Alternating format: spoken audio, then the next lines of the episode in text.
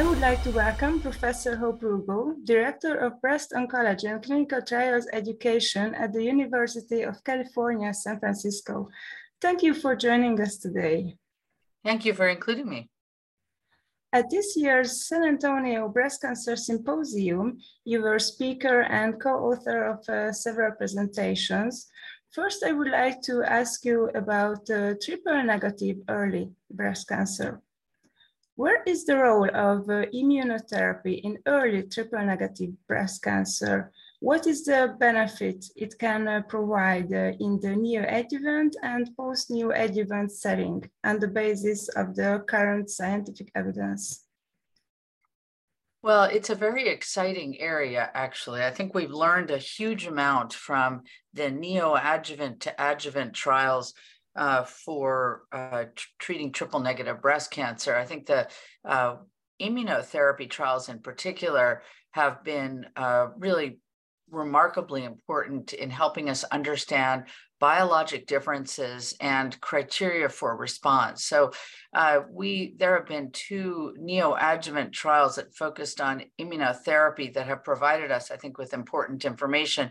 There are other trials, of course, with immunotherapy uh, and those are important as stepping stones to where we are now. Uh, the first trial was, in fact, our trial, the multi-center I-SPY 2 trial that looked at just adding just four doses of pembrolizumab to a standard taxane uh, anthracycline-based uh, backbone neoadjuvant chemotherapy for both triple negative disease and high-risk uh, hormone receptor positive disease by MammaPrint. And what we showed was that we increased the pathologic complete response rate and that patients who had a PCR had a very good outcome. Now, this is a stage, you know, a phase two adaptively randomized trial, so small numbers. Uh, and then uh, Merck actually conducted a trial looking at different combinations and settled on adding carboplatin to our backbone, but continuing pembrolizumab through the anthracycline cyclophosphamide and continuing it to complete a year. I think the the question about why we continued it to complete a year is a is a really I think just the idea that maybe more is better and that you could impact late recurrence or um, potentially uh, cryptic metastases by continuing the immunotherapy for a longer period of time. But I have to say that's not been proven in any way. But that was the trial design. Another trial was also designed with atezolizumab, uh, but what's interesting also to think about in this is trial design itself. So, you know, you could do a neoadjuvant trial and show proof of principle, better PCR, but then you haven't shown event-free survival. And the gold standard is showing an improvement in event-free survival, not just pathologic complete response, where there has been a lot of controversy with the US FDA in using PCR alone for approval. Uh, yes, for a while, less so now. So then how do you design your trial? Well, I think the IMpassion trial that looked at atezolizumab was a older style trial where you randomize patients with the primary endpoint of PCR, and that's what you power on. And in fact, adding atezolizumab to a taxane anthracycline backbone improved PCR. Keynote 522 used the newer approach, which I think is really the model for all these trials going forward. And in fact, there is a large atezolizumab trial that has completed accrual that used this approach. So you actually power your trial first for PCR in the first group of patients that you randomize, because you don't need as many, a few hundred. Then you power with the overall trial population on event-free survival, and then you get distant recurrence-free survival, which is essentially going to translate into overall survival in the triple negative population. So uh, Keynote 522 uh, used that approach, uh, randomizing almost 1,200 patients with stage two or three triple negative breast cancer. And outside of the benefits of pembrolizumab, what we learned, uh, I think, more definitively than we'd seen before is several things. One, that uh, stage was very closely correlated with the chance of PCR, which then correlated very tightly, which we've seen before, and they confirmed with event-free survival. So patients who had stage 2A disease, node negative tumors greater than two centimeters had the highest PCR rates, whereas patients with more advanced stage three disease had the lowest PCR rates. And this is actually really interesting data because it shows us that there is something intrinsic with the burden of disease at diagnosis, which is closely correlated with the host immune response. And what we've seen is that as you have more burden of disease, you downregulate both tumor infiltrating lymphocytes and PD-L1 uh, expression on the in the tumor microenvironment, both very important for response. So then with giving these in both trials, with the Tezo and with Pembro, we learned that the benefit of the checkpoint inhibitor on PCR was independent of PD-L1 status, but that PD-L1 status in the trials correlated with a higher chance of PCR in both arms. So PD-L1 correlates, as do tumor infiltrating lymphocytes, with a higher chance of pathologic complete response rate, but it didn't predict your benefit from the checkpoint inhibitor. So pembrolizumab increased the pathologic complete response rate more, more notably, more significantly, and I think more clinically importantly in patients who had node positive disease or larger tumors, whereas in the smaller tumors, the benefit was more modest. However, and I think this is so interesting, event free survival was improved regardless of whether the stage of disease. So, for all patients, adding pembrolizumab improved event free survival and distant recurrence free survival went along with that. If you had a pathologic complete response, you had a great outcome. You know, there's still recurrences. It's in the 92, 93% event free survival rate. Uh, but if you uh, didn't have a PCR, getting pembrolizumab correlated with a much better event-free survival. So really interesting. We haven't seen that before either. I think it's you know sort of trastuzumab-like in its in a way, um, and this immune effect uh, is uh, sort of goes around many of the indicators we've commonly used. So we have to be thinking about it in a new way. And then, you know, the, the event-free survival correlated very closely with an improvement in distant recurrence-free survival and led to really global approval of pembrolizumab as neoadjuvant and post-neoadjuvant therapy. Uh, in terms of toxicities, the to immune toxicities are much greater in the neoadjuvant versus the adjuvant setting. So there's the combination enhances the immune response much more than uh, the uh, single agent. And if you've managed to get through your surgery without an immune response, uh, without immune toxicity, you still have a risk of immune toxicity, but it's lower. So in our hands, actually, what we've seen is that there are patients who get late immune toxicities. Uh, the rate is lower than during the chemotherapy, but it's so important for all of us and investigators to be aware of this and to identify late adrenal insufficiency, which can be very hard to diagnose and then we've seen kind of odd things like eosinophilic uh, GI involvement, eosinophilic gastritis, esophagitis, things we don't really think about so much in oncology, except for within this immune activating world. Uh, now the big questions are, does everybody need a year of Pembro? If you have a PCR, should you or not? And the optimized PCR trial within our cooperative group, the Alliance, uh, will evaluate uh, either stopping at uh, surgery if you have a PCR or finishing a year, and then what to do with the patients who don't have a PCR where outcome is improved with Pembro, but there's still a high recurrence rate. Uh, so in those patients, there will be a number of different approaches, but one approach that will occur within the Alliance Foundation is to look at adding the antibody drug conjugate sacituzumab govitecan uh, in one arm uh, to pembrolizumab and then standard of care with pembro, say capecitabine in the other arm. There also will be a trial looking at the antibody drug conjugate datopotamab deruxtecan in that setting as well. So I think we've learned a huge amount. Uh, for patients with at least stage two triple negative early stage breast cancer, adding pembrolizumab is now the standard of care, along with a taxane carboplatin, followed by anthracycline cyclophosphamide backbone. The other part of this, there are two other parts, which I think are important, is is there a group of patients who have stage one T1C tumors that could still benefit? Uh, we don't know that, and we don't have information to really inform us as yet. So that will be an interesting question uh, moving forward in the chemotherapy resistant population. Um, there's actually three questions. The second one is, what about the rare subtypes of TNBC? If you have metaplastic cancer, which is a horrible subtype that very poorly responsive, is this the right treatment? A lot of metaplastic cancers are very mixed. You know, you have squamous, chondroid differentiation, like, and then you have a standard invasive ductal cancer in there too. So understanding that group is going to be of critical importance. And then what about the apocrine like triple negative cancers that seem to have a good prognosis or adenoid cystic? Should we base our Ki67 that's low? Do they need Pembro? Do they benefit from Pembro with a low Ki67? And then I think that uh, the one question that was answered most definitively at uh, San Antonio this year was a really interesting Indian trial uh, done out of Tata Memorial Hospital and presented by uh, Gupta that looked at adding carboplatin. And it's a very large trial with over 700 patients. Uh, with a backbone we already have accepted from Keynote 522 as standard, but didn't have robust data.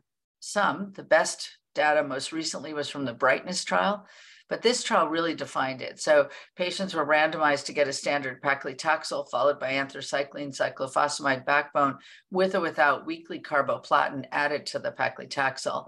And the addition of paclitaxel, uh, carboplatin to paclitaxel increased the PCR rate and increased disease-free survival uh, significantly. Interestingly, they also found that if you were premenopausal, that's where all the benefit was, and not so much in postmenopausal women. Something we haven't seen before in this setting. And I think it may correlate with differing biologic subtypes of triple negative breast cancer in the Asian population, the East Asian population, uh, where postmenopausal women are more likely to have you know, luminal B type disease and uh, less uh, proliferative triple negative cancers and don't benefit as much from variations in chemo you know, the addition of carboplatin adds toxicity. We have to learn how to manage it uh, very carefully. And I think that a lot of attention should be paid to that because for patients with poorly responsive disease, this is very important. The, the last thing I think is that, you know, now we have this great treatment. Does everybody need it? And even in the preoperative settings, so could we look at patients who've gotten 12 cycles of paclitaxel, carbo, and pembro, and if by imaging there's no cancer left, do they still need AC? And that's a big question to ask whether or not we can optimize therapy by both reducing and increasing the intensity of therapy based on response to treatment. And a number of different trials, including I-SPY 2.2, are trying to address this. We're looking at adding antibody drug conjugates to the neoadjuvant setting with checkpoint inhibitors, TDXD, Dato-DXD, sacituzumab, govitecan, these remarkable agents that deliver chemotherapy so effectively uh, and with uh, what appears to be more modest toxicity that we can manage um, are really fascinating and may completely change the way we treat patients in the neoadjuvant setting as well. Uh, where do you think uh, the advantages of immunotherapy come from? The neoadjuvant setting only or, or from the full setting? Both. So I think that in patients who get a PCR, the added benefit of pembrolizumab after surgery is a question um, you know, is it important to have an ongoing watchdog, you know, where you keep the immune system heightened against the tumor? We'll find out by the uh, randomized trial that will investigate that. But I, it's to me, I think that continuing the Pembro after surgery for patients who don't get a PCR may be very important. Um, I think that you uh, that that continued activation of the immune system may be really important for patients who have residual disease and more resistant cancers you know where how we didn't look at that you know randomizing to yes or no. So i think that that's going to be an important question but i don't think we're going to see a trial randomizing to adjuvant pembro or not in patients with residual disease because it's just too high a risk for patients who have a short time to metastatic disease and a short survival in the metastatic setting. Interestingly there was a large adjuvant trial planned um, around the same time as the neoadjuvant atezolizumab trial and that trial, another one of the IMpassion trials, um, had been accruing, but was just closed to accrual, really because we're discouraging uh, people from treating in the adjuvant setting. We want people to start treatment in the neoadjuvant setting. I think that that's the, the best, clearly the best approach for these cancers. Uh, so they've actually accrued quite a number of patients. So it will be interesting to see what their data is. But they did close it because, I mean, really we don't want to encourage patients to go to surgery with locally advanced triple negative cancers. Any cancer that's at least a T1C, even if node negative, we start with neoadjuvant therapy unless it's one of these extremely indolent, rare subtypes in older women. And uh, in the adjuvant uh, setting, uh, what would you prefer, uh, pembrolizumab or uh, capecitabine? Or uh, may the co-administration of these two be reasonable? Yes, I mean, I think that we've seen this remarkable improvement in outcome with pembrolizumab. The improvement in capecitabine has only been seen in an Asian population, uh, both in the CREATE X uh, Japanese and Korean trial and in the Chinese Shanghai-based trial that looked at metronomic capecitabine in the adjuvant setting, uh, poorly, a schedule poorly tolerated by our more European-based population, but even our own Asian population tolerate metronomic continued CAPE reasonably poorly. Um, I think that there's a lot of questions here which haven't been completely answered and weren't uh, looked at in detail in CREATE-X or the metronomic study, which is whether or not uh, biologic variations across uh, racial groups and ethnic groups uh, make a difference in the value of post-neoadjuvant capecitabine. In a study done by ECOG, published by Ingrid Mayer, uh, they looked at whether or not it would be better to give post-neoadjuvant capecitabine or a platinum of physician choice. And the platinum resulted in much more toxicity, so CAPE won out, but the uh, drugs had equal efficacy, essentially. The striking thing about that study was that at 30 months, in patients with basal-like, all basal-like triple negative breast cancer, they did intrinsic subtyping, the event-free survival was in the under 50% range. So capecitabine wasn't making a huge impact in these patients. And so I think that, you know, we would prefer Pembro first. And, but because we know that it's safe to add capecitabine and perhaps for all we know, capecitabine would be even better in the presence of Pembro because patients in the metastatic setting who respond to checkpoint inhibitors clearly live longer. And it may be that subsequent chemo works better because you've changed the immune microenvironment. So I think in this situation, I'm a strong proponent of giving Pembro and adding in capecitabine. So the third option you provided at the addition. One question comes up in patients who have germline BRCA mutations uh, with residual disease. And in that setting, I think, you know, although we're not going to have head-to-head comparisons, the data from uh, the Olympia trial with olaparib is quite striking. And, you know, you're really targeting a specific uh, abnormality in the tumor itself and of course in the patient. Um, so we would favor their olaparib uh, and uh, continued pembrolizumab because we also know that that's safe. Uh, so that's what we would do for a patient with a BRCA mutation and use platinum for the other larger group of patients. And that's where we really need to explore new options. What do you think about uh, the importance of immune-related adverse events in this early setting is your way of thinking uh, different than in the metastatic setting? I mean, there are much less. It's such an important area that we don't understand as well as we need to. There are more uh, immune related adverse events in the neoadjuvant adjuvant setting than there are in the metastatic setting. And that goes along with something I talked about earlier. The more cancer you have, the lower PD-L1 expression is and the lower, the less tumor infiltrating lymphocytes you have. And this uh, also exists as you go from early to metastatic stage and as your metastatic tumor progresses, which is why it's so important to use the checkpoint inhibitors in the first line metastatic setting when you have uh, uh, PD-L1 positive disease. Uh, based on the Keynote 355 trial, and of course, earlier data from Impassion 130. But you know, in looking at uh, patient-reported outcomes that was presented at ESMO by Rebecca Dent uh, from Singapore, uh, basically there is, you know, a little bit more in terms of the toxicity and impact on quality of life um, earlier in the course of treatment. But once you get into the adjuvant phase, there's no difference in terms of the quality of life in patients who are on pembrolizumab uh, versus placebo. I think, you know, there's some impact by coming in to get an intravenous infusion every three to six weeks, uh, but that impact is relatively modest. Um, and if you look overall, uh, the uh, quality of life impact is primarily in the neoadjuvant setting. Uh, and that goes along with everything, you know, the chemo in all other disease, solid tumors, uh, we can see that when we give chemo with immunotherapy, the reason why it works well is because you enhance the immune response. So that's where you're going to see more immune toxicity. Uh, but I will say again in I-SPY, uh, I'm the safety officer for, for with uh, Rita Nanda for the overall national trial, which is a multi-center, high accruing phase two trial with a lot of novel agents. And what we've seen is that we do see these late events. They're just not common, uh, but they're quite striking and incredibly important to recognize.